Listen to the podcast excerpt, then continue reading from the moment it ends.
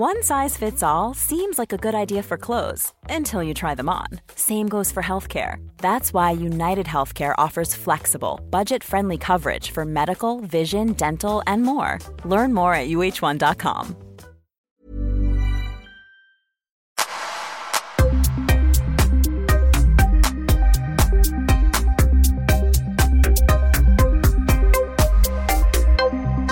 Smile! Tja! Välkommen tillbaka till Öppet sinne. mycket. Tack så mycket. Nu är vi ju liksom i Pauls poddhörna här, helt, Verkligen. det är nytt, det är, allting är, ja det är nyriggat, det är Nice nysättat. här. Hur tycker du det känns här? Jag tycker det känns riktigt bra. Mm. Skön fåtölj här, bra belysning. Ja, men det är härligt. En mick, stadig mick. är det bra med dig? Nej men det är riktigt bra, jag har varit väldigt peppad inför det här tillfället. Jag har eh, hintat om det i avsnitten som heter Öppna mitt sinne där jag pratade dels om att bli bekväm, vilket jag kan bara snabbt dra då att jag, jag har varit väldigt bekväm under många år, lite med jobbet jag har haft, jag har känt mig lugn, men jag har hela tiden velat ta på den till nästa nivå, att Ja. göra det som vi gör nu. Men jag fastnade, jag Mm. fastnade. Till slut så la ju Nent ner då poddverksamheten som alla vet och då var det så här, jag måste hitta en lösning. Ja. Så nu löste jag det. Jag har styrt upp min egen poddhörna, jag har fixat allting. Nu sitter vi här, nu är det öppet sinne 2.0. Mm. Och jag kände direkt, jag måste ju ha dig som första gäst, för vi filmar ju det här också. Exakt. Det är en ära också. Ja, nej men fan vad kul. Och vi har ju poddat jättemycket du och jag. Det har vi verkligen. eh, alltid när jag säger att du ska med så blir folk så jävla nöjda. De har dream Det team. glädjer mig. Ja, Och det är som du sa, det, det som du nästan kom in på, det här med att du var bekväm Ja. och sen när de la ner det, så det är nästan som att du var tvungen till att ta tag i dig själv. Det Exakt. är då oftast de bästa grejerna brukar ske. ja. Ja, men där gillar jag engelska uttrycket It's a blessing in disguise. Att det är, Mm. liksom, det är en förklädd välsignelse och jag tror att det ligger mycket i det där. Där, Och där måste jag fråga dig, har du landat i någon situation, för i min mening, du är ruskigt driven. Och det är därför jag också gillar väldigt mycket att snacka med dig, jag älskar liksom följa hela din resa och din process. Men har du någon gång landat där du så här, ah, men blivit för bekväm bara och varit tvungen att rycka dig ur det eller? Ja, alltså jag tror ju att det händer, jag tror det händer typ mer eller mindre varje dag på ett eller annat sätt. Mm. vet, där man liksom känner att man kanske har en del grejer att göra, men så bara är det lätt att sätta sig ner, ta upp mobilen och kanske fastna på den eller man vill dra iväg och träna tidigt på morgonen så att man har det gjort men man vaknar upp och man bara ah, jag skiter i det, så skjuter man på det. Så jag tror att varje dag är typ en kamp mot bekvämlighet, känner jag. Typ varje dag är eh, liksom eh, en, en ny battle som man måste vinna. Och jag känner ju typ att går man in med den inställningen att man varje dag försöker kanske göra det eh, Alltså för, försöka att inte fastna i bekvämligheten, försöka göra någonting som är tufft, något som är jobbigt då man också i längden, i det långa loppet ser en stor förändring liksom När man blickar tillbaka ett år senare så ser man wow shit Jag har inte ens märkt hur långt jag har kommit för jag har bara varit så upptagen med att försöka göra det bästa av varje dag Fan, eh, alltså när du säger det här så börjar jag tänka på första gången vi poddade. Ja just det, För det var precis också då så här, du skulle bli programledare för eh, Studio Paradise. Det var väldigt mycket som höll på att hända i det skedet. Och det är ju Ja men det blir precis, den här podden fyller tre år i juni. Så vi är väldigt nära nu treårsgränsen för den här podden. Oj, Och tiden går snabbt. Exakt, och det jag tänkte nu då, om du tittar tillbaka hur mycket har hänt under de här tre åren för dig? Det har hänt väldigt mycket.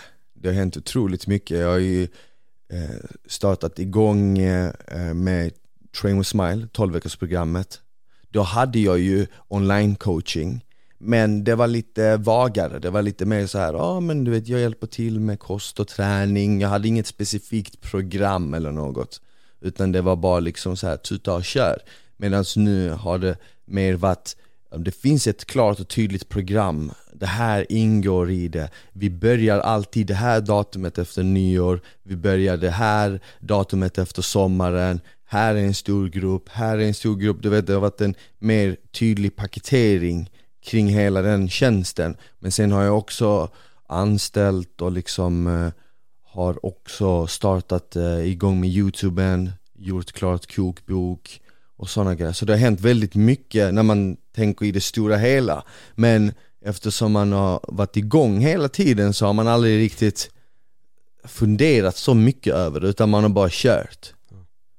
Och det där var något jag fastnade i, det här med att bara köra och det är inget negativt alls, ibland är det jätte, jättebra att köra men det är kul att se din den här egna återblicken och börja tänka. Mm. för menar, du poddade också på Nent, sen startade du din egen podd. Precis, nu har jag en egen podd idag också. Då, då exakt vid det laget när vi poddade första gången, då hade jag ju en podd på Nent. Nu har jag ju kört en egen podd i ett år. Mm. uh, och uh, Nej men mycket, jag har bara kört mycket mer eget, producerat egen podd, kört mycket så här mer samarbeten med eh, företag, närmare samarbeten liksom, som har löpt över ett år och så vidare. Så men det har hänt mycket, men det kommer också hända väldigt mycket så det är därför jag inte hakar upp mig för mycket på, om man ska säga så här bedrifter man har gjort förr utan liksom jag ser just på framtiden och jag försöker hela tiden eh, höja ribban. Mm. Men för det är det jag vet också inspirerade många när, just i första avsnittet, att du, som du sa då, det här med PH för dig, det var, liksom, det var en språngbräda. Mm. Att verkligen kunna göra mycket mer. Och, och, det är det där som är häftigt med dig, liksom, att du gör de här grejerna. Jag vet bara när du började med YouTube också, så sa du, ja, men jag har lite idéer här, och jag ska göra det här ja. och det här. Jag sa, ja men fan spännande. Men, men ja, du, du är på väg att säga något. Ja, alltså det jag också ville säga är att man måste ju också typ man får inte haka upp sig, man får inte hamna i den som du sa, den här bekvämlighetszonen. Nej. Men man får inte hamna heller i den här planeringszonen. Det är också lätt att hamna i det stadiet där man hela tiden ska, jag ska, jag ska. Och du vet, jag kallar det ska-stadiet. Du vet, och, det, och där kan du fastna lika länge. Där kan du också fastna i ett år, fem, tio år kan du fastna i det stadiet och så har det gått helt plötsligt tio år. Du, säger, du sa så här, du bara, men det var tre år sedan vi poddade det känns som det var tre månader sedan. Jag minns det så tydligt. Det var liksom, jag kan beskriva i detalj hur det var när vi sågs, när vi pratade, när vi gick ner, när vi sa hej då. Precis som att det var liksom tre veckor sedan, fast det var tre år sedan. Um, så det är också lätt att fastna i liksom ett jag ska-stadie, så därför är jag också lite mer så här. Är jag intresserad av något så testar jag det, om det inte funkar, ja men man testar något annat, men ofta så, så så provar man något och så modifierar man det lite med tiden och så märker man att slutresultatet, det blev inte det du tänkte dig, men det blev kanske något bättre.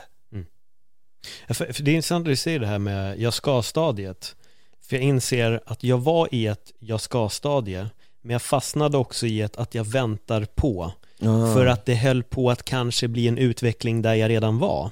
Och då blev det så här i väntan på samtidigt som jag är i jag ska, vilket det var otroligt frustrerande. Mm. Tills det bara blev ett, det kommer inte bli. Och så var det så här, yeah. fuck, jag måste. Yeah. Boom, och då måste Exakt. man ta tag i det. Och det är bättre att vara ett jag måste ja. stadie. ja men verkligen, verkligen. Alltså, och det är där jag tänker också lite på alla de här grejerna som du nu har, jag vet ju att du har sjukt mycket järn i elden hela tiden Men får du ibland också sålla bland i dina projekt att okej, okay, det här vill jag jättegärna göra men fan, jag kan faktiskt inte göra det nu för att jag har redan de här ansvaren mm. och de här projekten som jag håller på med. Ja, verkligen. För jag, jag, man får ju en hel del erbjudanden om olika uppdrag, samarbeten, program, det kan vara diverse grejer. Men eh, jag för min del känner ju så här, jag älskar ju träning, jag brinner för eh, allt som har med fitness, kost, och även motivation att göra. Så jag håller mig till det, för det är det jag kan. Och alla de här andra erbjudanden, hur lockande de än är, och vissa av dem är väldigt lockande och det låter roligt, känner jag bara så här, nej men jag håller mig till det jag kan, för att jag har ju en plan i huvudet hur jag vill liksom att det ska se ut i framtiden. Då, jag, jag tror på hela den visionen du vet. Så därav är det lätt för mig att sålla bort allt som inte har med träning eller kost eller inspiration eller någonting där jag hjälper andra eh, du vet, komma i sitt livs bästa form eller komma igång med träningen, kosten Jag sållar bort allt som inte har med det att göra mm. För jag har valt en klar och tydlig väg för mig själv och det är den vägen jag vill gå Hur har reaktionen varit från de som jobbar med dig? Jag tänker liksom under processen, att så förändringen, att, att, att transformera sin kropp Oh, den har varit positiv. Det är ju det som också ger mig sån motivation och glädje till att fortsätta för att något, alltså det absolut bästa det är ju när man, ja, man träffar en människa, nu kör jag online coaching men när man träffar en människa för första gången och de kanske aldrig har tränat tidigare deras kost är inte bra alls du vet. och sen ser man under, den här tol, under de här 12 veckorna som vi eh, jobbar nära med varandra så ser man också den här processen hur de för varje vecka utvecklas, kommer igång och bara mår bättre och piggare. Och sen ser man slutresultatet och så är det typ en helt annan människa på bara tre månader. Och så säger de alltid i slutändan, ja men alltså du vet, det här är det bästa jag har gjort i mitt liv, tack så mycket du vet. Och det betyder otroligt mycket, Den, att, man har en, att man kan ha en sån stark impact på någons liv Det tror jag är det som drar mig mest till att fortsätta med det. Att kunna påverka folks liv till det positiva. Sen kan man göra det på tusen olika sätt. Man kan göra det genom podd, man kan göra det genom youtube, man kan göra det genom att, eh, ja men jag vet inte kläder eller man kan hjälpa folk på tusen olika sätt. Men mitt for, fordon till att göra det har varit träning och kost. Kan du se någon röd tråd på fel som folk gör? Anledningen till att jag ställer den här frågan är lite att när jag jobbade som PT och bad folk om ett matschema så kunde jag ofta se samma typ av problem. Och det jag upptäckte mest var att alltså såklart det läcker alltid in godis och sötsaker mm. och bullar och så vidare. Och så vill de gärna skära ner på det som är mat, alltså lunch, middag. Det är där de försöker göra någon form av kompromiss för att sen käka gifflar eller, eller vad det nu är. Mm. Liksom. Ser du någon sån där äh, grej också när du tittar på hur folk äter? Definitivt, mycket av det du säger, mm. att man försöker, att man tänker att ah, jag skippar lunchen för att jag eh, ska ändå dricka vin ikväll, typ, eller jag, eh, ja men jag käkade jag, jag, jag satt och kollade på film igår och käkade en massa skräp, så jag skiter i frukosten. Ja, du vet sådana grejer, och det är typ det värsta du kan göra. Men sen också att folk äter oftast för lite Exakt. Eh, Folk äter oftast för lite, de, de, de tror att de äter mycket men när man väl sätter sig ner med dem och pratar med hur ser din dag ut? liksom? Va, vad käkar du när du vaknar? Ja men det blir typ en, två mackor med lite ost på, okej okay, vad, vad käkar du till lunch? Ja, men, det blir nog inte så mycket lunch, jag, jag hinner inte riktigt. Men på middag blir det väldigt mycket, det blir ett stor, stort mål på middag. Men tänker så okej okay, men du, då kanske du käkar 1200 kalorier som högst. Och det är väldigt lite egentligen, om du tänker en människa som är igång, eh, ja men, jag vet inte vad, säg 18 timmar, 17 timmar på ett dygn liksom Och jobbar en stor del av det, rör sig hela tiden Så där märker man en röd tråd där att folk Eh, för lite. Jag, jag kan inte mer än hålla med. Det var, med. det var lite det jag kom fram till också. Det är det, när folk frågar mig så säger jag alltid det standard där oftast folk äter för lite. Mm. Att det blir för lite. Jag har tänkt lite på den spanska metoden av att äta mat. Jag vet inte hur det är där du kommer ifrån. Men där är det oftast frukost. Den är oftast rätt dålig. Det är typ så kaffe och någon liten kaka typ. Men sen äter man väldigt mycket mat runt typ ett, två eller tre. Mm. Men då äter man en stor måltid och det är oftast flera rätter. Sen finns det något mellanmål någonstans, men sen äter vi liksom det som är middagen vid typ så här 9, 10. Ja. ja men spanjorer äter ju middag eh, senast av alla på hela jorden, det är sant. Det är sant, jag bodde i Barca ett tag när jag var yngre och eh, vi gick ut och käkade vid 10-11 ja. Då gick vi ut alltså på kvällen och käkade middag Um, och sen som du säger så har man ett mål under dagen som oftast brukar vara tapas. Och det är rätt, det är rätt vanligt i latinamerikanska länder också, i Sydamerika är det också vanligt. Till exempel i Mexiko är det också vanligt att man käkar en eh, lunch typ vid, eh, vid 14 som är väldigt stor och en väldigt liten eh, frukost. Alltså det funkar men den bästa metoden den är egentligen att vända på det och det finns ju ett klassiskt ordspråk, du ska äta frukost som en kung, eh, lunch som en prins och middag som en fattiglapp.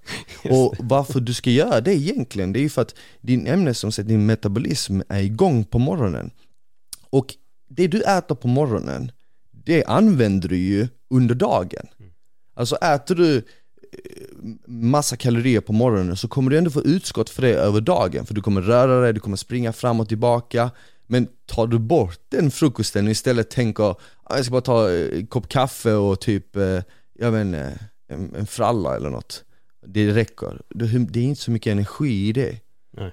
Och då blir det också så mycket lättare att käka en massa skit senare mot kvällen för att kroppen bara gapar och skriker efter snabb energi. Vad är din favoritfrukost? Uff, Alltså jag är ju, jag är en sucker för eh, bröd, jag älskar ju typ bröd, jag gör ju det Jag, men, jag är ju bosnier så vi äter liksom så här bröd till bröd så här, Om vi äter typ så här pita så är det typ bröd till det men, men jag gillar ju typ, eh, ja men någon schysst macka med kalkon, ägg, eh, tomat och sånt. Det tycker jag är nice. Sen ibland så blir det bara gröt typ. Men då slänger jag i liksom eh, lite protein i min gröt, lite jordnötssmör, blåbär, blanda ihop det till något schysst. Och den brukar jag oftast göra om jag väljer att träna på morgonen. För jag får, en bra, jag får bra energi av gröt. När går du upp? Det är olika, men jag är inte jättemorgonpigg. Jag, är, jag önskar att jag var en sån som kunde kliva upp klockan fem. Jag till och med eh, beställde en bok, The 5 AM Club av Robin Sharma. Jag tänkte säga jag bara, okej okay, vet du vad, nu kommer jag läsa den här boken och så kommer jag bara kliva upp fem varje dag. Alltså jag tror typ jag kom in tio sidor in i boken och sen bara, ah, fan alltså, jag kommer inte palla det här. Nej. Men jag, jag klev upp typ en sju, åtta, sju, åtta.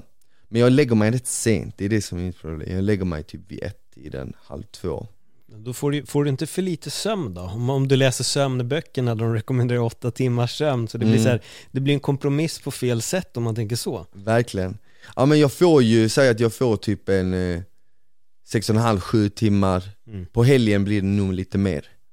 Um, vilket inte är bra egentligen, för man kan ju inte liksom sova i kapp tid som man mm. har förlorat, det kan man ju inte. Uh, men, uh, men jag känner ändå att det funkar för mig. Det funkar för mig, för att för mycket som går jag mot åtta timmar och mer än så, så, så känns det ibland som att jag nästan kan bli lite segare. Ja. Och jag vet inte vad det beror på, men jag märker bara att det finns en sån golden, uh, golden timing som är typ såhär 6,5-7 timmar för min del. Uh, och det tror jag är på grund av att jag tränar. Jag tror att hade jag inte tränat så pass mycket så kanske jag hade räckt med 6 timmar. Men jag tror att människor där är väldigt individuella. Jag tror att vissa behöver, vissa klarar sig på 5 timmar, andra behöver 8. Men jag skulle gissa att där i mitten någonstans är den perfekta liksom jag, jag, tror att jag tillhör den där kategorin som ibland sover lite för länge. Eh, ja. Samtidigt så, jag, det var så roligt, jag läste en bok om högkänslighet. Jag har insett att jag är högkänslig, ingen extrem högkänslighet, men jag har det i mig liksom. Vad gällde vissa grejer med så uppmärksamhet, det var, var vissa grejer som prickade. Och då var det så roligt för att en bit i den här boken stod också att högkänsliga människor behöver mycket mer sömn. Men högkänslig på vilket sätt? det har ju dels med känslorna att göra, men sen har det att göra väldigt mycket med att vi tar in väldigt mycket information. Mm. Som vi säger en person som inte är högkänslig, om de, går, om de går in på ett rum så kommer de uppmärksamma x antal saker medan vi kan uppmärksamma sju, okay. sjudubbla av det. Uh. Så att oftast om jag går ut och möter tunnelbana, buss eller är på en restaurang, jag är medveten om allting som pågår runt omkring mig. Mm. Jag har full koll på alla som är där, jag hör flera konversationer okay. och sånt och jag snappar upp allting. Och det är en del av högkänsligheten. Sen kan högkänsligheten gå till en extrem också, att folk mår ganska dåligt av det för att de är för känsliga. Mm. Men för mig är det mycket att jag kan, jag kan känna väldigt mycket, jag kan känna folks känslor och så vidare. Så jag känner mig prickad på en väldigt så här light nivå av högkänslighet, men den var ändå tydlig. Okej, okay. intressant. Och när jag kom in på det här med sömnen, då började jag garva för mig själv. För jag bara, jag har alltid varit en sån jävel som har sovit mycket liksom. Jag har behövt sömnen. Men sen jobbar jag nätter, jag kommenterar MMA och så vidare. Och då blir den blir lite rubbad varje helg yeah. när man är där och håller på och jobbar. Yeah. Så... Uh... Alltså när det kommer till sömn, jag vet inte, jag har aldrig varit... Uh, min lillebror sover så jävla länge, han, han kan sova Alltså han sover ju enkelt till lunch på helgerna utan problem. Jag är så här, även om jag har varit ute en fredag kväll Jag flyger upp lördagen på morgonen, drar iväg till gymmet och jag har aldrig någonsin kunnat sova mitt på dagen. Eh, Jag har aldrig kunnat ta så här en siesta mitt på dagen och sova du vet en halvtimme, timme, även om det har behövts ibland. Så jag, jag vet inte, jag, tror, jag tror att det där är, måste vara någonting som är väldigt så här, kanske genetiskt eller något, mm. att man Exakt, man behöver lite mer, andra behöver mindre Sen, sen, tror jag, men hur var du när du var ung? För att det är ju väldigt vanligt att unga sover mycket. Alltså jag kunde nog sova 10-12 timmar om jag, när jag var ledig. Mm. Jag hade inget problem. Om jag somnade vid 12 kunde jag sova till två dagar efter. Yeah. Alltså det, är så här, det var helt sjukt när jag var liten hur mycket jag kunde sova. Ja. Nej jag har aldrig varit så, alltså det har aldrig varit, inte ens, inte ens på den tiden. Nej. Eh, och då var man ändå igång och spelade fotboll nästan till varje dag, sprang väldigt mycket när jag var liten. Alltså jag var ute och sprang liksom även när jag inte spelade fotboll. Så kunde jag springa så en mil bara för skojs skull för jag tyckte det var kul eh, Men aldrig var så här att jag sov onaturligt länge eller Alltid varit, men jag är också såhär, jag är glad för att leva, så jag känner typ såhär, jag bara fan alltså jag missar saker om jag sover du vet, jag bara, jag måste komma upp eh, så det kan ju också vara en blandning av det. Apropå att leva, nu när vi lever under en, en pandemi, Mm. hur känner du att det här året har varit med begränsningar? Alltså hur, hur har det varit för dig? Alltså till en början med så var det inte så jobbigt, tyckte Nej. jag faktiskt inte. För att jag eh, kunde enkelt jobba hemifrån, kontoret kunde jag också jobba ifrån för det stod nästan helt i princip tomt. Ehm, så jag kände inte det så mycket, det påverkar mig inte. Men sen när det börjar närma sig liksom så ett år med liksom pandemin, när var det? Det var väl typ 2020 under mars, februari det bröt Ja. ut.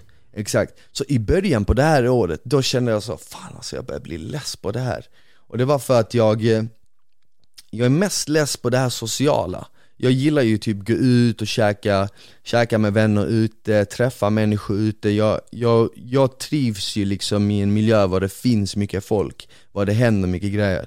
Och när man tar bort det från mig så känner jag typ att det blir lite tråkigare. Så jag bara tänkte fan det är så jävla tråkigt, vad, vad ska man göra liksom? Allting stänger åtta, allting stänger åtta du vet på helgerna kan man inte typ gå ut på samma sätt, så det, jag kände att det blev lite segt um, Och sen, sen är det ju inte, sen märker man ju också liksom allmänt att energin på folk är lite lägre du vet. Man märker ju att folk är lite trötta, de vill inte gå nära varandra, man försöker ju undvika varandra på alla sätt man, det går liksom och Så det, det har ju, jag har ju känt efter ett år, bara fan nu är jag less på det, kan, kan det liksom vara över?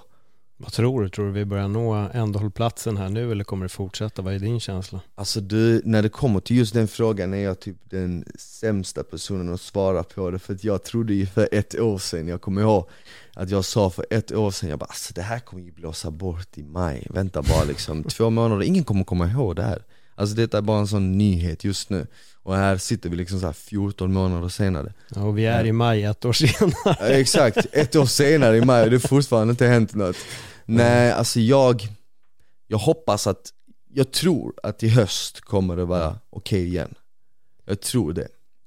Jag tror att nu liksom när alla bör, när vaccinen börjar komma ut eh, Sommaren, det verkar ju som att under sommaren så släpper allting lite. Och eh, jag tror att i höst kommer det vara lugnt igen Jag hoppas det mer eller mindre Eh, Alltså jag hoppas detsamma. Nu får vi se hur det är som du säger med vaccin och sånt där. Min farsa har ju blivit vaccinerad, han bor ju i Spanien då, så han har blivit vaccinerad. Äntligen då, och, och där är det ju jobbigt. De har ju varit så instängda han har ju haft cancer och har liksom gått på cellgifter så han har ju verkligen inte kunnat röra sig ut liksom. Nu är hela den processen klar liksom med allt det där men han han sa att han bara, jag vill bara få det här vaccinet, jag vill kunna resa, sen är jag nöjd liksom, det är det Ja. enda jag vill göra.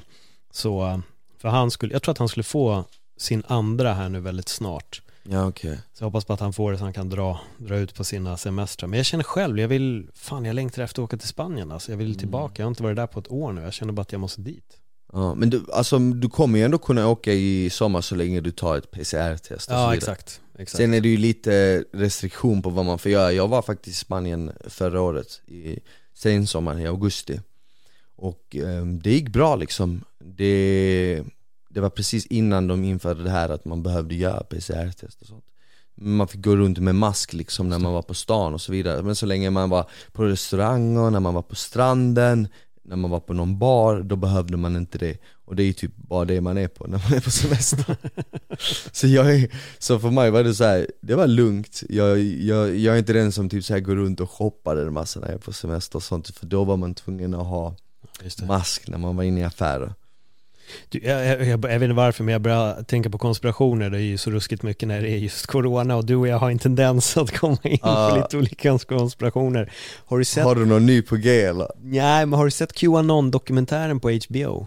Vad heter den? Qanon. Nej, Känner du till Qanon? nej Ah, du har missat det? Ja. Jag trodde vi hade pratat om Qanon. Men Qanon är den här med att Trump tillhörde Deep State och att han ska då stoppa alla pedofiler som är demokraterna som dricker babyblod och Okej massa, det är helt galna grejer. Jag har hört lite i någon podd, Ja. jag tror jag har hört typ så Alex Jones prata om någon eh, pedofilihärva, eller vad heter det, Pizzagate Exakt. och det, är det det du pratar om? Ja, den här kom efter, men det, de, de länkas väl liksom ihop, även om Pizzagate är ju då debunkad för Mm. länge sedan, men, eh, Exakt nej, men den här är helt galen, men den här dokumentären Den intervjuar de som driver en, jag vet inte om det är 8chan eller 4chan eh, sidan heter, där då just Q är Mm. och skriver en massa. Och det verkar som att det är en av dem som liksom egentligen har blivit Q. Okej. Eh, Men den är, alltså du måste nästan se den, den är bara helt, alltså jag, jag, snurrig jag minns att förr, för kan det ha varit två år sedan, tre, då var jag lite mer så här inte öppen för konspirationer, men jag, jag, jag kunde höra dem. Förstår du? Jag kunde höra det och tänka, ja men vad är möjligheten att det här är sant? Kan det verkligen stämma? Men idag är jag så här, jag, jag tror inte så mycket på Nej. konspirationer längre. Jag tror inte på någon konspiration längre. Förutom typ så här, det finns kanske vissa som är tveksamma. Jag tänker typ så här, ja men JFK till exempel. Ja men det, det känns lite så här. skulle det kunna vara du vet, eh, maffian, skulle det kunna vara du vet staten, var det han, vad hette han? Eh, Oswald? Nej? jo men det är väl sånt va? Oswald, tror Ja, jag. nå- något sånt va? Du vet sådana grejer mer. Men Lee Harvey Oswald, exakt. Exakt, men eh, typ så här 5G, det här med corona, vissa tror ju att corona är ju värsta liksom, det är ett påhitt och sånt. Ja. Ja, det, det, det tror jag inte. Nej. Nej Och jag jag. har, jag ser ju, jag har ju en del vänner på sociala medier som verkligen har snöat in sig på konspirationer och, och eh, jag menar, hej, jag, vem är jag att säga att de har fel? Alltså, vem vet, de kanske har rätt. Men jag väljer att tro att, på att det är fel. Jag är nog eh, på din, eh, på din linje också, men eh, vad tycker du om konspirationen att eh, Kesella kvarg och Funlight smakar som glass? Gör det det? Nej, folk sa ju det, har du aldrig hört det? Nej. Och sen precis i början när kvarg kom så är det bara, uff alltså om du har Kesella, kvargen, och så häller du ner lite Funlight och rör om, alltså det smakar exakt som glass. Det gjorde ju inte det, men alla intalade sig Ja. att så, uff det är exakt som glass. Men alltså jag minns ju när jag började träna, då fanns ju inte kesella eller kvarg med smak Så vår, vårt lilla sånt hack på den tiden var ju att man köpte Fun Light och så blandade Mm, man det med exakt. kesella Och ehm, alltså shit, det var mycket grejer på den tiden när man började träna det, det var, jag började gymma kanske för en 14-15 år sedan, alltså så här, träna. Det var mycket på den tiden som inte var lika bra som det då, bara vanligt proteinpulver. Upplöstes inte lika lätt, smakade inte lika bra. Det fanns inte lika stort utbud av saker, du vet, proteinbars, proteinchips, alltså glöm sånt där du vet. Vi hade fan inte ens kvarg med smak. Du vet så det var så här, ja så det var, alltså det var ju inte gott direkt på den tiden. Men jag, jag ser det som en jävla positiv grej att klarar man det, då klarar man fan allt För nu har det bara blivit lättare Nej men verkligen, och grejen också med det där gamla proteinet man blir så jävla risig i magen alltså. mm. Det var katastrof. Det Jag var förstår ju att de kallade det för protein istället för protein. Gjorde de det? Ja, ja. Alltså första gången jag upptäckte protein, jag kanske var typ så här 15 bast. Jag gick in i skafferiet och så öppnade jag det och så var det en kartong som var så här rektangulär. Och så öppnade jag den och i den var det 15 påsar Som var så här silvriga typ, eh, silvriga påsar med ingenting på, bara en silvrig påse. Och i varje sån här påse var det en dos med eh, eh protein då. Mm och det, var, det skulle vara chokladsmak men det var inte, alltså det var inte choklad Det var något annat. Det var typ någonting importerat från Tjernobyl eller något sånt. Nej men det var så här. Så jag minns att jag tog den, öppnade den, blandade, skakade skitlänge. Fortfarande jätteklumpigt, smakade skit. Det var det första kontakten jag kom i liksom med protein. Och det var farsans då. Jag har för mig att han gymmade lite så här till och från då och då. Han hade väl köpt den kanske på jobbet eller något sånt vet. Men då blir frågan om du smakade på de här äh, proteingrejerna som du hittade. Jo, såklart. Alltså det var ju det man hade. Jag smakade ju på dem. Men jag tror att jag, tror att jag sket efter, alltså jag sket i det efter ett tag liksom för de var inte alls goda. Sen, sen efter ett tag så öppnades upp den eh, gymgrossisten i stan och då började jag handla därifrån. Eh, och Det var rätt dyrt, på den tiden var protein så mycket dyrare än vad det kostar nu också Ja. du vet, det var en påse eh, protein som inte ens var något wow eller speciellt låg på typ så här 250-300 spänn. Medan idag kan du liksom, ja men du vet, jag, har ju, jag jobbar ju till exempel med proteinbolaget. Och när jag ger mina följare min kod och de handlar med min kod och sen andra erbjudanden så får de ett kilo för 100 kronor, det är ju typ gratis i princip um, Så det är ju mycket som har blivit bättre Det är sjukt det där hur allting förändras, för det har jag tänkt väldigt mycket på, inte bara när det gäller protein. Så här, SL-kortet är nog det enda som bara blir dyrare och dyrare och dyrare. Mm. Mobilabonnemang blir billigare och billigare, TV blir billigare och billigare, internet blir billigare och billigare. Mm. Men sen har man det konstiga SL-kortet varje år, det går bara upp, upp, upp, yeah. upp, upp i pris. Men det är alla, alla, typ, alla former av kommunala eh, ja. så här, resmedel blir ju dyrare, det är säkert också för att det är statligt. Mm. Men till exempel, jag minns ju när jag bodde i Malmö, då köpte man ju en bussbiljett för 5 kronor. Då kostade en bussbiljett typ 25, eller något, en enkel, typ, nästan, jag tror det. Men då var det liksom så här 5 kronor. Och det sjuka är att, du vet när jag var liten så åk, gick vi till stranden. Sa till min morsa, jag bara varför gick vi till stranden? Liksom, vi bodde ändå en lång väg till stranden, min morsa bara det var dyrt med bussbiljett. Jag bara, var det dyrt? Det kostade 5 kronor, men du vet så du vet så här. ja Nej, men... Alltså du, jag blir, du, nu, nu kommer jag på en av de roligaste grejerna. Jag fotar den där, uh, vad var det?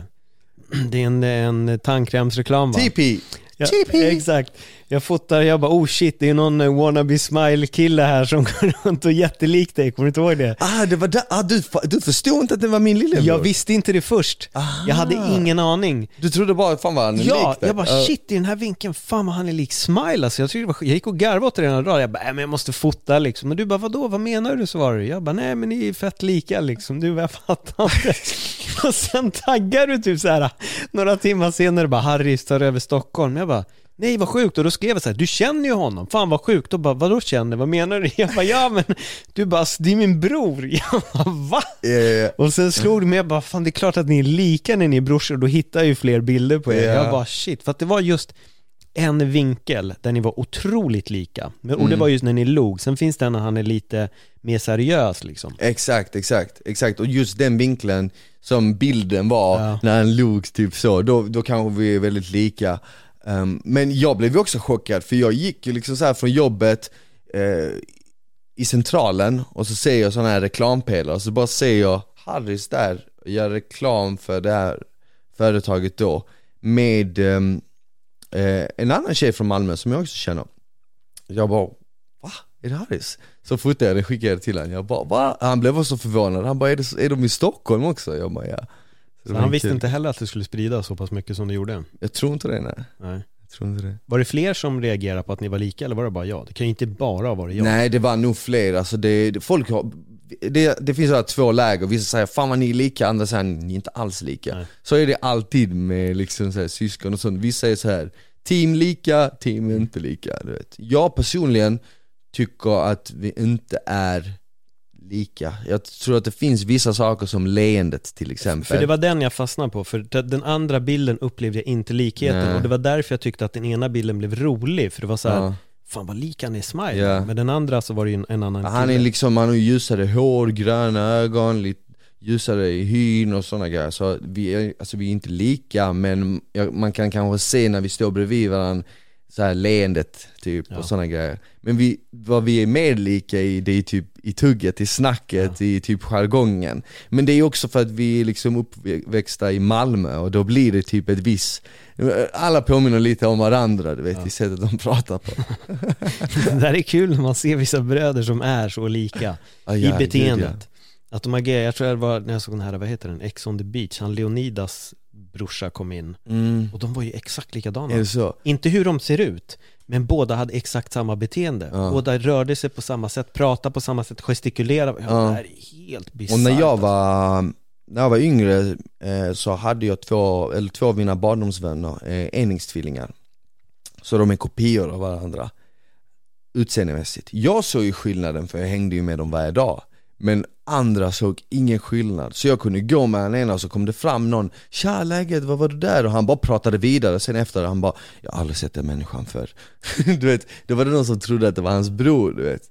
Och de var kopior utseendemässigt men de var totala motsatsen när det kommer till personlighet och sättet de pratar på. Det där, så, så det där, det där är också en rolig grej liksom, det kan skiljas olika. Har du sett dokumentären på Netflix som heter Identical Strangers? Nej Alltså den, det är en av de sjukaste dokumentärerna jag sett alltså. Mm. Det är en kille som ska börja någon form av high school, så han kommer till det high schoolet, en tjej går fram typ, går direkt fram och typ kysser honom och bara Hej, så var har du varit? Kul att du är tillbaka. Så man, vad fan är det här liksom? Han går in och alla bara Yo man, what's up? Så här, hälsar på honom med helt fel namn. Flera stycken kommer fram till honom. Sen är det en kille som kommer in på hans rum, han bara Fan, du skulle ju inte vara här den här mm. terminen, vad, vad gör du? Du skulle inte komma. Han bara, Fast, han bara, är ny här, vad pratar du om? Han bara, och då börjar de prata och då inser de att det är inte den personen de tror.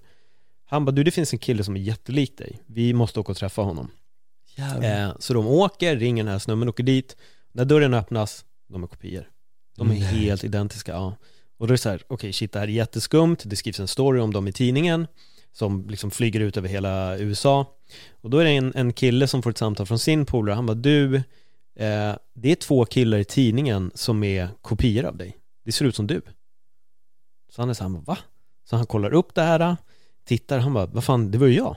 De här två killarna är jag, så han kontaktar han som har skrivit den här storyn. Och den här killen bor i typ New Jersey tror jag, han bor i New York. Okej. Så de var i tre olika, på tre, relativt nära varandra men ändå Ja. på tre olika ställen. Eh, och de var tre tvillingar som har blivit separerade vid födseln. Nej. Jo, sen säger jag bara, se dokumentären för jag ska inte spoila den. För Alltså de är he- biologiska syskon? Yes. Ah okej, Det är helt sjukt. Det hade varit ännu sjukare om de inte var det. Ja, men Det den, är, den sjukare. är sjuk. Den fortsätter att bara bli sjukare och sjukare och sjukare. Ja. Så se den. Alltså Netflix levererar ju djuriga alltså, sådana här eh, serier och dokumentärer. Jag har inte sett någon sen, jag såg eh, Seaspiracy eh, och Var sen, den bra? För jag har inte sett den. Ja, det, alltså den var, den var ju bra. Den är ju lite som uh, Cowspiracy fast med fokus så här på haven och eh, plast och den var faktiskt, den, den var faktiskt väldigt intressant.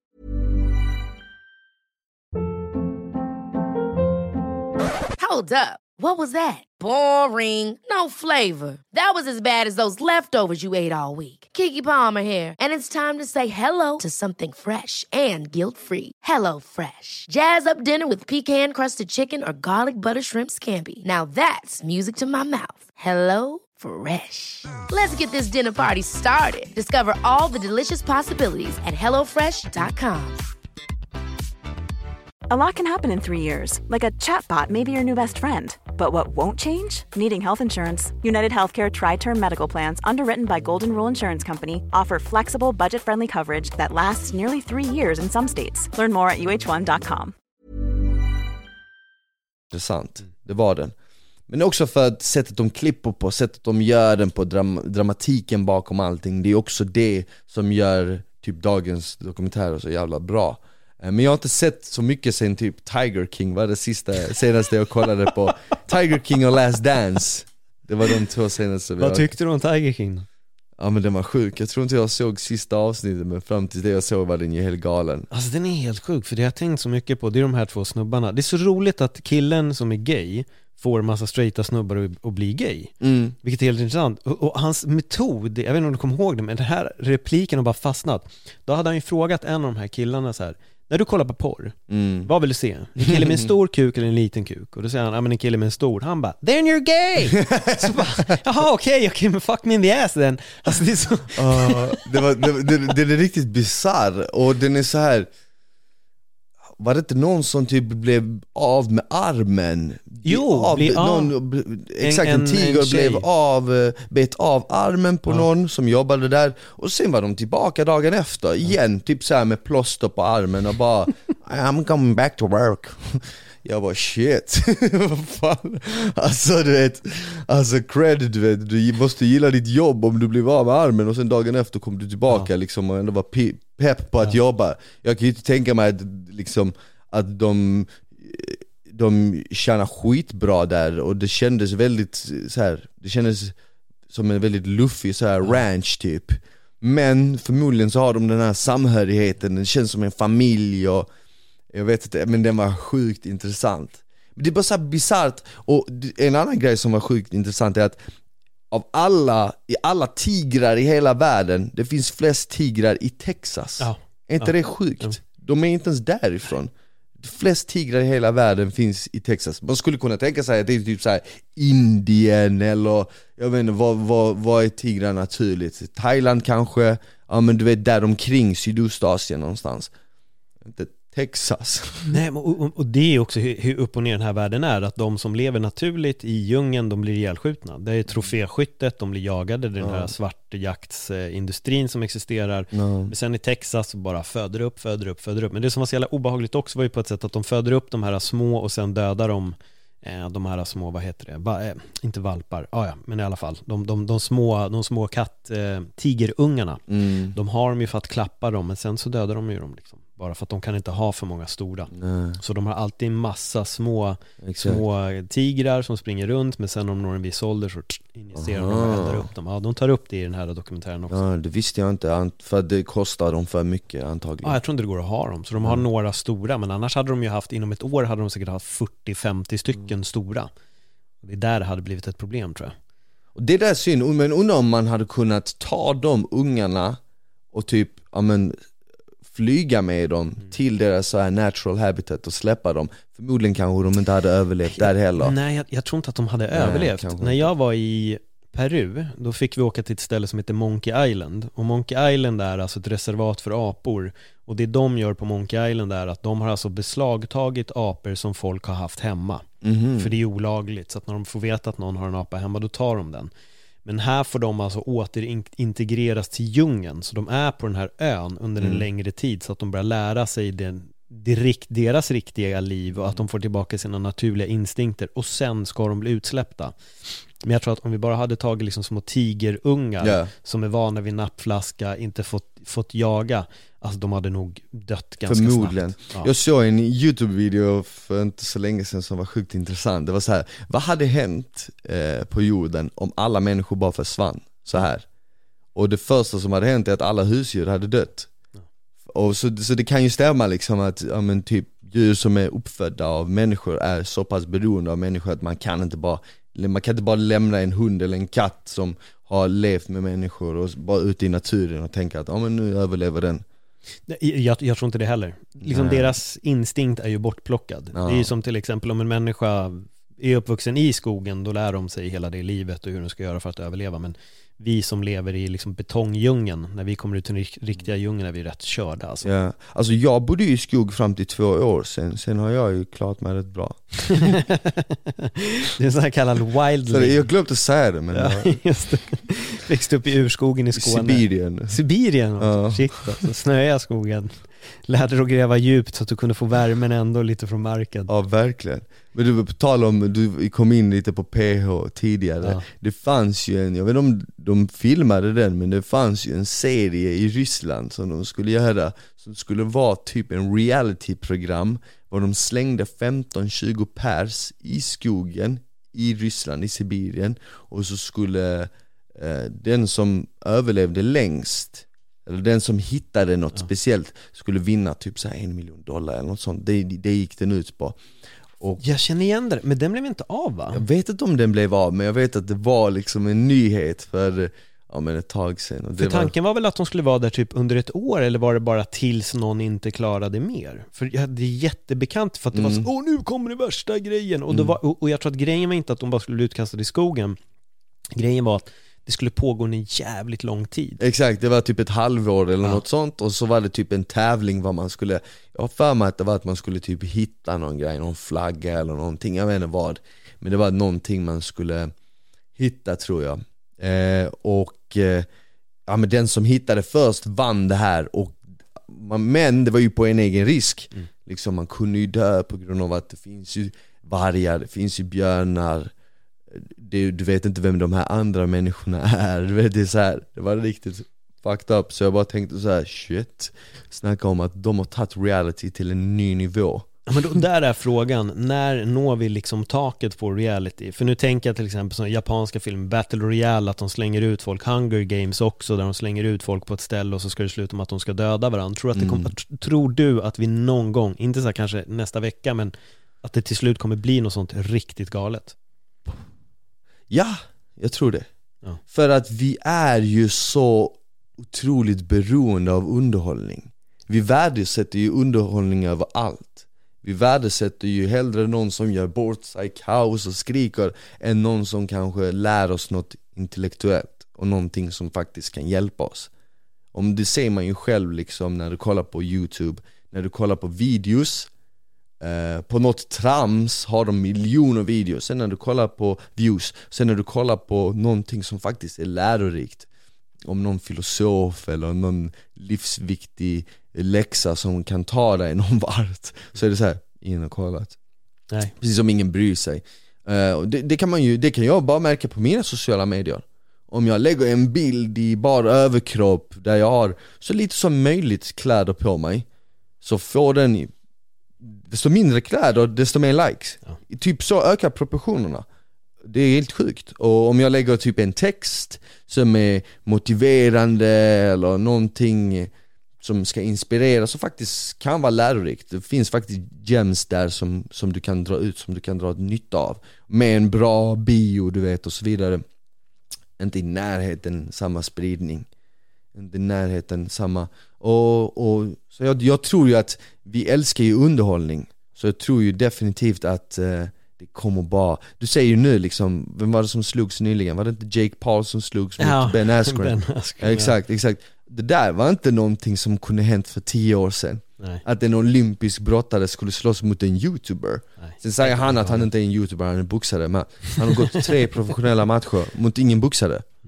Eh, det där är ju underhållning. Och varför det där får views och sånt, det är ju på grund av att folk gillar ju det du vet. Så vem, vem säger att, att i framtiden kan det inte vara så att, ja men då kanske man slänger in en jävla brunbjörn i en bur med tre människor och så är vi tillbaka till eh, vad gladiatorerna höll på med för 2000 år sedan Fast nu sänder vi det liksom över hela världen Har du sett Running Man med Arnold Schwarzenegger? Nej. För det Fan är ju... jag känner att jag svarar nej på allting Ah. som du frågar om jag Det- sett det- du måste se den, den är skitbra. Men jag tänker bara när du säger det med, med en björn i en bur. mm. Eh, där finns det massa trailers också för en massa andra så reality-grejer och då finns det en som jag tror heter Climbing for Cash. Mm. Var han är i en bur och så ett rep med pengar. Men det är också Dobermans under som står och skäller och liksom bara vill bita den här snubben och säger climbing for cash och så är det en snubbe som börjar klättra och ta pengar och biter i munnen och fortsätter och sen ramlar han ner bland hundarna. Åh nej, Ja, ja. Men alltså running, det är en film det är en film, det är, Okej. så, de gör liksom reklam på tv om de här Jag tror det var koncepten. någon reality, oh shit Men, men alltså jag är också lite på, ditt, på den linjen, alltså det förvånar mig inte om det till slut kommer bli det. Jag tänker till exempel Idol första säsongen, när det gick. Ramaskri. Det är mobbing, de gör det här, åh det är så hemskt, det är så hemskt, de bara krossar, grusar folks drömmar liksom. Hur kan ni ens sända det här? Nu, Idol! Nu sätter vi oss med familjen, titta på det här, wow, vilken underhållning och alla älskar Idol. mm. Men vi behöver inte backa många år innan folk tyckte att det här ska inte sändas. Nej, och exakt, och nu, nu hatar ju alla på till exempel de här fighterna Mm. där, det är någon som inte är inte som har med fighting alls att göra, som, som inte respekterar fighting överhuvudta- överhuvudtaget, som bara har en massa följare Slåss mot någon annan som har en massa följare. Och nu är folk lite såhär, ah, bort med det där skitet och sånt. Men vem vet, om fem år kanske det där blir grejen som alla bara Åh nej, ja fan den här stora fighten, jag ser verkligen fram emot den. Och så är det typ såhär en artist mot en, jag vet inte vad, skådespelare eller något sånt. Eh, Men jag tror att vi, vi älskar ju underhållning, vi älskar att bli underhållna och det är ett sätt att fly vardagen typ. Det är ett sätt att skratta, det är ett sätt att ehm, komma närmare andra människor. Så jag tror ju definitivt att det kommer vara mycket mer av det bara. Vi pratade om det här i, eller inte du och jag, men eh, jag pratade om det här med Sebba i MMA-podden som jag gör, min andra podd. Då pratade vi om det här igår. Och då kom vi in på så här, vilken svensk YouTuber skulle kunna göra en sån här grej? Jag sa, ja, det kanske skulle vara Adonis Don Demina, men då säger Sebba då, ja, jag tror på Jockiboi. mm. Vad, vad tror du? Har du någon YouTuber som du skulle kunna tänka dig skulle kunna gå den här vägen? Som har mycket följare, mycket fans och som skulle kunna säga, "Men vad fan vet du vad? Boxningsmatch, varför inte? Let's go. Du, jag såg ju, det var någon som länkade ett klipp till mig häromdagen Med en kille på youtube som, eh, som, eh, som länkar ihop folk som vill streetfightas. Jaha, Ja, what? jag tror det var typ i Göteborg eller något sånt. Ja. Så det känns ju som att det redan börjar komma till Sverige ja. Så då, då var det liksom två killar, de hade och för sig mask på sig, men om det, de hade det på grund av att det är olagligt Ja. att köra streetfights i Sverige. Ehm, Det kanske det är i USA också. Men, men i alla fall, och då var han liksom som en domare och liksom kommentator och intervjuade dem efter och de slogs och så vidare. Så, Så jag tror redan det har, eh, jag tror redan det mer eller mindre har kommit, alltså så. kommer komma. Men det är ju bara liksom en liten del av all underhållning som sker. Det kommer ju vara så mycket mer. Man ser ju så mycket annat som för bara något år sedan, eller fortfarande än idag ses ner på till exempel om vi pratar om Onlyfans. Mm. Till exempel, det är ju skitmånga som idag säger så här Oh my god, vad fan, hur fan, det är fett fel, hur kan ni göra det, bla bla bla. Men vem vet, om 5-10 år kanske det är nästa Facebook. Ja. Alltså du vet, så jag tror ju att allt som är nytt, alltid Kommer alltid bemötas med ett skeptiskt öga för att folk allmänt är rädda för saker som är främmande. Och det behöver inte ens vara saker, det kan vara människor som är främmande det är därför det, är så här, det, är därför det typ finns rasism, du vet. Alltså så här, Folk är rädda för det de inte känner till, det de inte kan. Så det bästa, bästa sättet är att försöka skrämma iväg det eller du vet så här. Men eh, sen när det kommer in i liksom vardagen i samhället och blir allt vanligare och man ser att shit men fan, den personen kollar på det eller den hoppade på den trenden eller hon gör det. Ja men varför skulle inte jag kunna det? Du vet såhär, och så blir det en vanlig grej liksom Jag tänker, det är intressant när du tar upp det där med Onlyfans ändå för att jävlar vad det är många som gör, gör det. mm. Alltså det är väldigt, väldigt många. Det är till och med några kvinnliga fighters jag har sett som har startat Onlyfans. Den här tjejen, hon, hon, hon fightas för Bare Knuckle FC tror jag nu. Eh, och hon säger att eh, hon tjänar sjuka pengar på att göra Onlyfans. Det är helt galet alltså. Ja, och jag säger såhär, go for it alltså om det, om det är det du vill göra liksom Ja. Alltså why not? Det är liksom din kropp, det är ditt liv, det är din tid Varför ska andra ens sätta sig i det och liksom behöva tycka till om allt som andra gör, som inte ens har med dem att göra Men, men ehm, som jag sa tidigare, jag tror att allting som är nytt kommer ju liksom mötas med någon Ja. skeptisk Jag tänker lite också på det, du tog upp det här med bilder och liksom ta en foto i, i relativt lättklätt liksom, och då får man alltid mer likes. Jag har reagerat på det med de gångerna jag har lagt upp så bara prupp, det smäller till.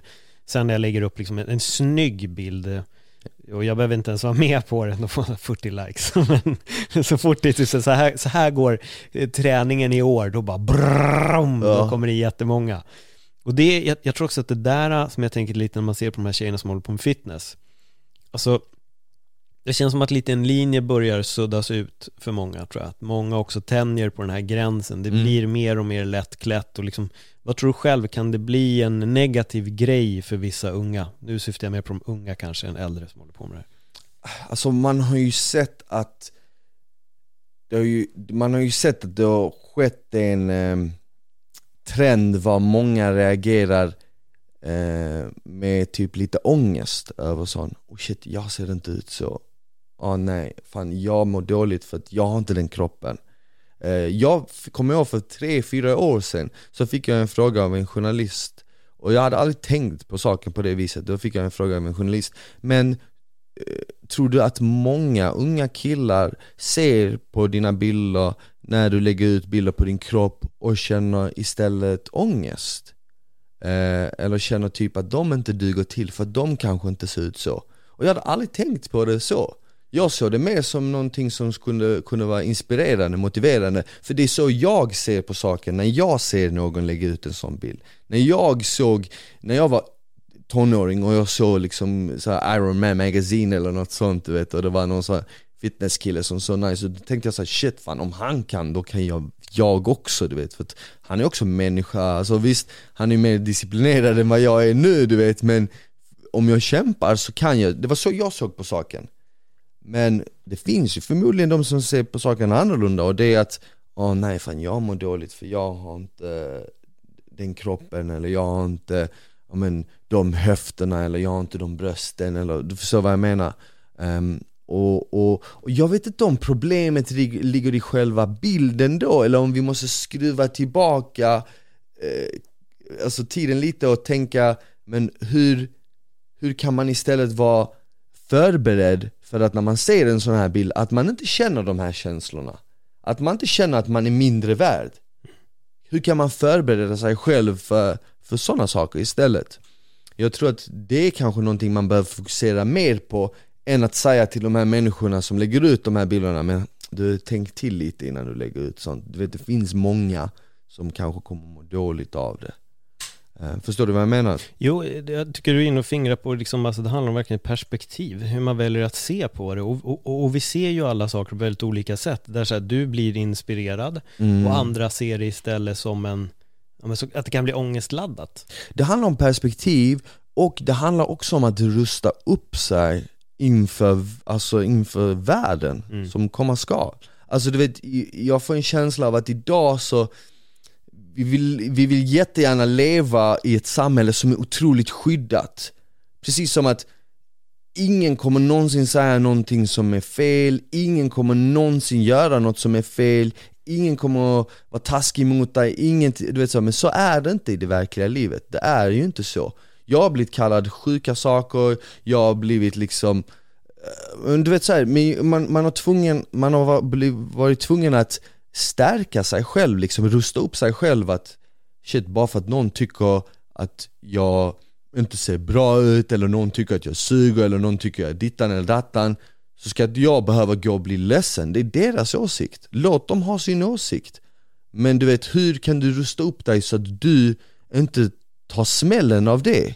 Det är där, tycker jag, det där är viktigare. Det där borde vi istället fokusera på istället för att alla ska bara vända sig mot den som sa något dåligt och bara säga så här: Ey du är fel, du kan inte göra så, du får inte säga så. Visst är det fel, men det kommer alltid finnas människor som säger och gör dumma grejer. Det är kanske bättre att istället rusta upp sig själv och vara redo för den världen. Det tycker jag, men, men eh, det, det är min filosofi på det hela. Jo, jag, gillar, jag rekommenderar den boken till dig, Don Miguel Ruiz, Fyra grundstenar till Jag ett såg bättre den, liv. Ja, eller förlåt jag läste den. Ja, där tycker jag han, det är en skitbra punkt där, men ta ingenting personligt.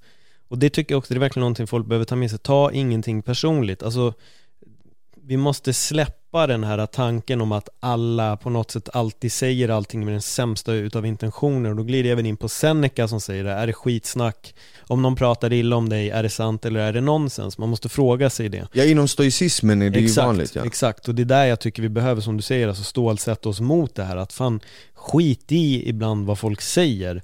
Och så får man också ransaka frågan eller liksom kommentaren från människan. Säger den här människan med det här med dåliga intentioner eller är det bara en idiotisk kommentar?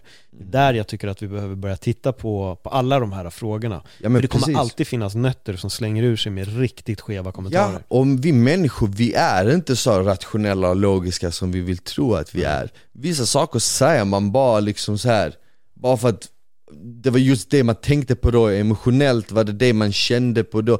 Men du, du förstår vad jag menar liksom, man, man, man, man kanske är irriterad för stunden och så slänger man ur sig någonting som man inte menar. Eh, och då, då kanske den andra personen tar illa vid sig av det, men du menade inte något specifikt personligt mot Nej. den människan. Du bara sa något dumt, du ångrar dig själv kanske senare att du sa det.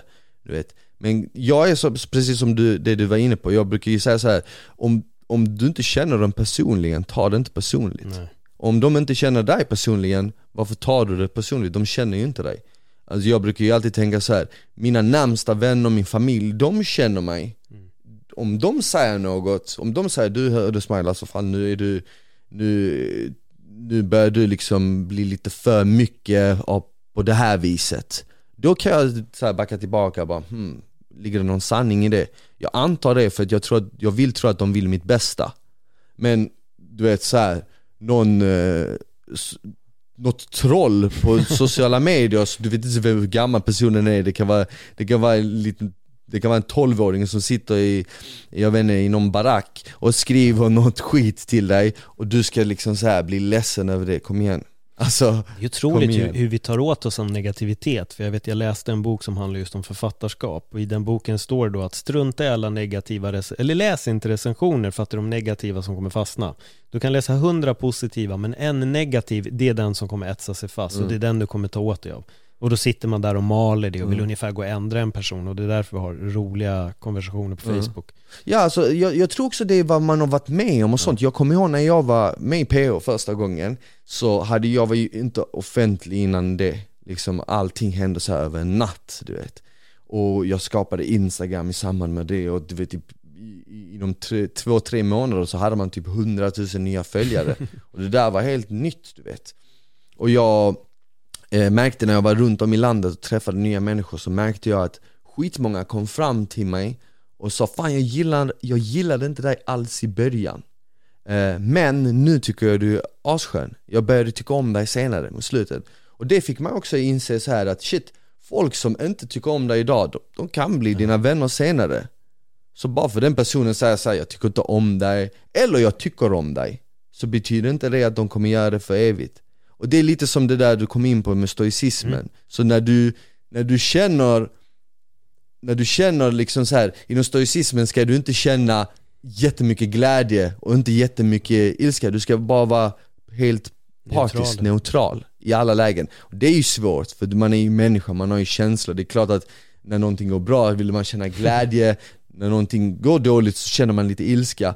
Men det skulle faktiskt gynna oss mer om man kunde ta ett steg tillbaka och, och se saker som en, alltså, du vet, förstår du vad jag menar? Ja. Inte koppla det för mycket på, på sin personlighet, utan se det som någonting utanför det. Jag, jag kan bara slänga in här till er som, som lyssnar att om ni vill höra mig sitta och ranta om det här så har jag faktiskt ett avsnitt som heter Varför tar du åt dig i det som jag kallar för öppna mitt sinne och det hittar ni i det här flödet så det bara scrolla ner och, och leta. Nej, jag är, alltså jag är helt, helt på din linje. Och jag, jag, jag tänker lite för att jag såg faktiskt första och andra säsongen där du var med. Mm. Hatade dig i första, kände bara jag måste åka och... Nej, jag skojar. Jag hörde det. Det var därför jag blev chockad när du bjöd mig till podden första gången. Jag bara... Vad vill han basha mig i en timme? ja, men däremot måste jag säga att här, jag fick ingen dålig känsla av dig i första säsongen alls, men mm. däremot fick jag en väldigt bra känsla av dig i andra säsongen. Mm. Alltså den, där, du, du kom in som en annan person och då undrar jag, pratade folk med dig någonting, eller hade du sett första säsongen och liksom ändå kände att fan, det jag gör här syns faktiskt i tv och jag kanske klev in för mycket i PH-rollen i den första och fan, jag vill vara mig själv lite mer. För du är ju en otroligt skön människa liksom. Ja, men tack. Alltså första gången, jag var ju också mycket yngre mm. och med tiden så ändrar man, jag känner ju att jag personligen har blivit mycket varmare med åren. Jag har blivit mycket, jag var väldigt, inte inte att jag var taskig, jag har aldrig varit taskig och så här. Men jag var väldigt så här. det gick inte att få kontakt med mig när jag var yngre Jag var liksom avskärmad, jag var liksom så här. Jag var i min egen bubbla eh, Jag sket i allt som, hände, allt som hände runt om Och det tog jag väl med lite i den första säsongen Och sen att det var eh, ett spel där inne och jag gick in för att spela det. Det var ju det jag var där för. Jag var där för att spela det och liksom vara mig själv och, och jag var mig själv. Men jag gick ju in i den rollen kraftigare. Jag tror ju att man har ju, eh, alltså en människa är komplex. Man har ju flera olika delar. Allt handlar om vad väljer du att lyfta upp. Sen ska man också komma ihåg, i ett sånt program så måste de ju också ha tydliga karaktärer. De måste ha olika pjäser. Du vet som i ett schackspel, måste ha, den, någon måste ha den rollen, det ska finnas en drottning, det ska finnas en kung, det ska finnas en... Eh, och, och, och alla hade sin roll, någon är spelare, någon är eh, jokern, någon är charmören, någon är den här knasbollen du vet så här. Och jag, min roll var spelaren, så det de väljer att klippa från, från mig då, det är när jag spelar, när jag styr och ställer, när jag är helt iskall, när jag inte, inte bryr mig. Och det är klart att de bygger upp den här karaktären då. Så att till slut blir du liksom eh, lite som en karikatyr av det de har gjort av dig. Förstår du? Men eh, sen när jag kom ut och såg det så tänkte jag så okej, okay, men fan, ja, jag var ju väldigt så här kall, spelad och sånt. Jag tänkte andra gången, jag ska bjuda lite mer på mina andra sidor och vara lite varmare. Och sen så, när jag var där så träffade jag ju också Emma där, hon var i huset Och tjejer, alltså när jag har ju alltid träffat en tjej och fattat tycke för henne så har hon alltid tagit fram en eh, varmare sida hos mig Um, och um, Så det blev bara naturligt att det blev så, det var ingenting som jag tänkte oh, den här säsongen ska jag vara eh, så här, på det här viset, den här säsongen ska jag vara på det här viset. Jag tänkte aldrig den tanken. Hur fick du höra det från folk, att de upplevde? Gud ja, skitmånga sa oh shit fan alltså den här sidan, jag älskar den här sidan av Smile. Jag bara mm. den här sidan har alltid varit där, det är bara det att jag kanske inte visat den lika mycket. Nej. Ja, men det är en sak alltså att exponeras för tv på det sättet som ni gör. Ni blir inkastade i någonting utan att egentligen ha koll på vad det är liksom. Ingen aning, ja. jag kan, alltså det är så tydligt ibland. Nu, nu är det faktiskt länge sedan jag följde det. Eh, jag hade en tendens att se det med mitt ex. Men då, då vet jag att jag har reagerat ibland på de som kommer in och är så här, okej, du är här för att göra tv. Det är Mm. väldigt, väldigt tydligt. De kliver in i den här rollen och ska köra och sen blir de jätteförvånade. Bara, Jag blev så dåligt ihopklippt. Alltså kom igen, du klev in i den här rollen till 100%.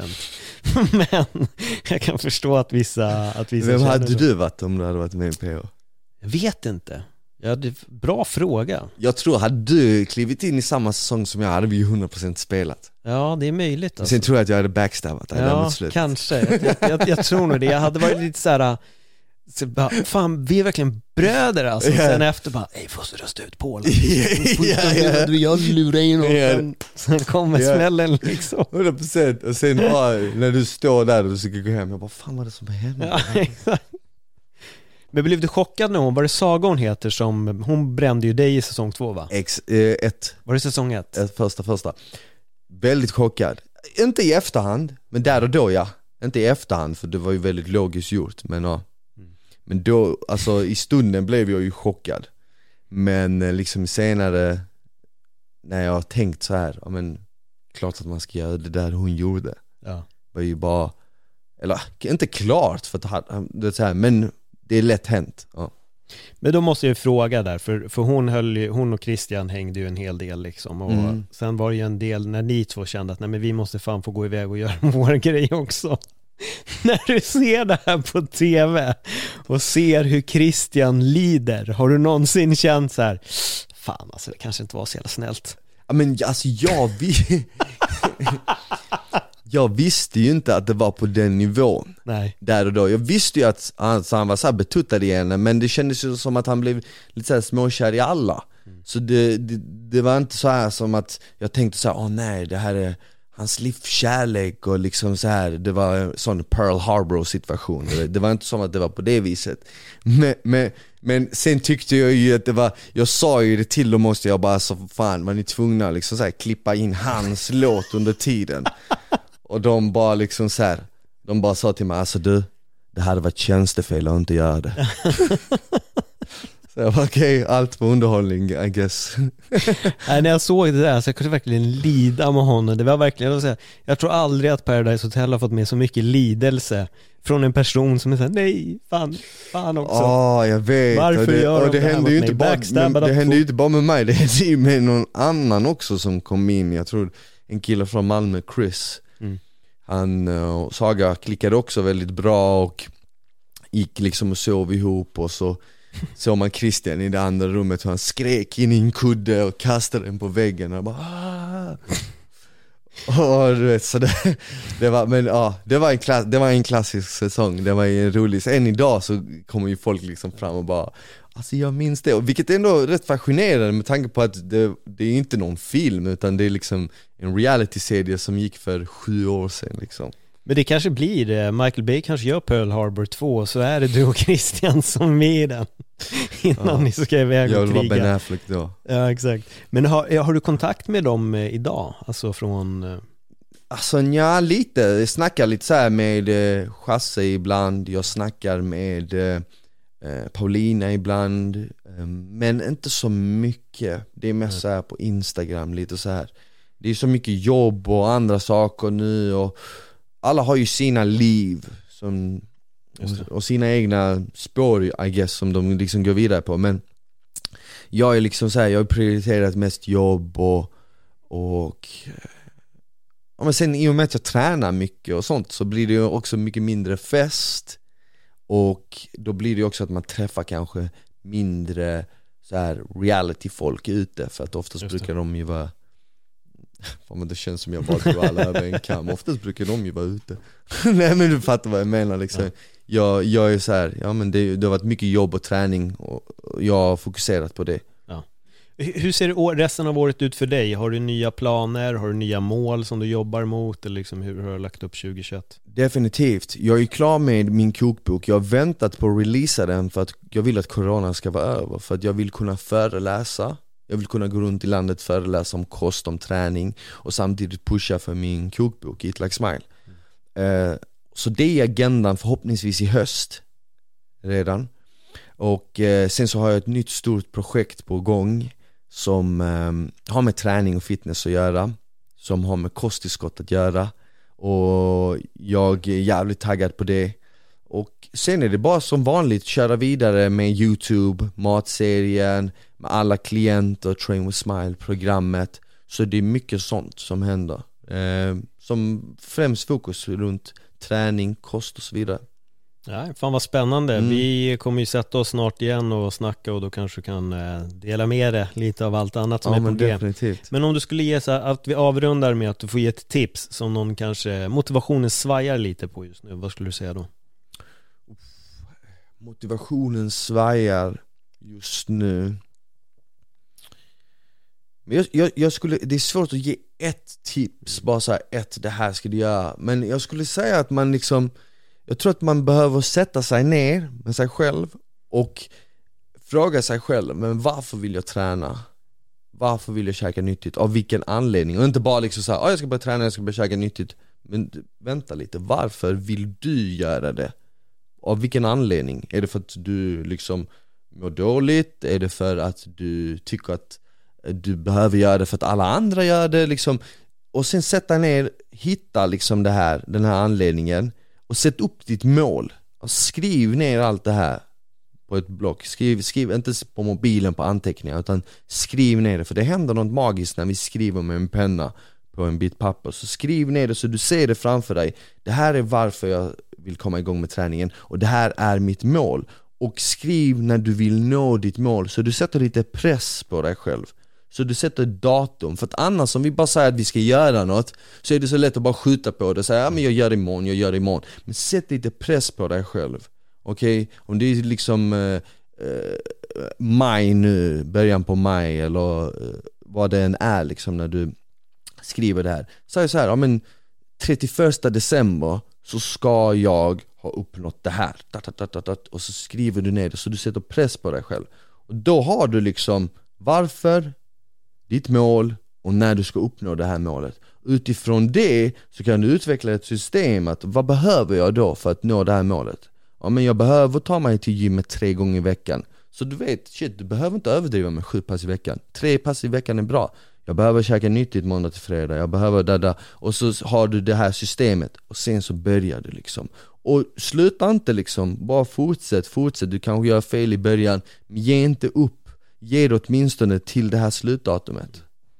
Jag tycker det är skitbra tips och det går att applicera på, på allt. På allt, Exakt inte den här liksom metoden liksom kan du applicera på precis Ja yeah. men grymt, jag tycker det här var ett uh, fantastiskt sätt att avrunda det här avsnittet uh. som började med vår resa och hur vi har jobbat och liksom nu ger vi även, får du även ge vidare det här tipset mm. till, till någon som sitter där ute. Ja, men definitivt. Ta tag i det bara gott folk, det är det. Börja nu, det. det är aldrig för sent. tjuren i hornen och bara, ge inte upp. Exakt. Smiley, du är officiellt den gästen som har gästat min podd mest. Och det är för att jag älskar verkligen att snacka med dig. Ja, och det kul är det. riktigt Jävligt härligt. kul att snacka med dig. Ja, nej men detsamma. Och vi kommer sätta oss fler gånger. Så gott folk, ni får höra mer. Om det är första gången ni hör mig och Smile prata i just öppet sinne så, han har gästat många gånger. Scrolla ner ända från början så kommer ni hitta honom där så kan ni lyssna ikapp massa mm. intervjuer. Vad ska du göra idag? Jobba, jag håller på att flytta just nu så jag ska städa mm. lite där hemma, göra i ordning det, jag har någon visning jag ska på lite senare idag mm. mm. Spännande Ja faktiskt Det är alltid grejer som händer när det gäller Smile Alltid grejer ja. Som sagt, ännu en gång, stort tack för att du kom hit Tack själv Bra gott folk, kom ihåg att fånga dagen, kliv ut och ta för er och eh, påbörja och sätta upp era planer och era mål så ni kan skapa er framtid Hej då! Hej då!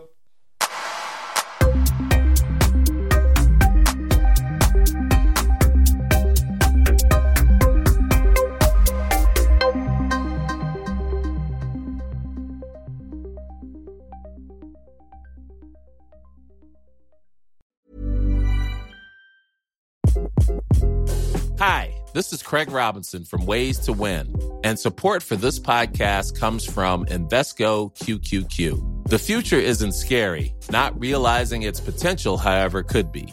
Just like on the recruiting trail, I've seen potential come in many forms as a coach. Learn more at Invesco.com slash QQQ. Let's rethink possibility. Invesco Distributors, Inc.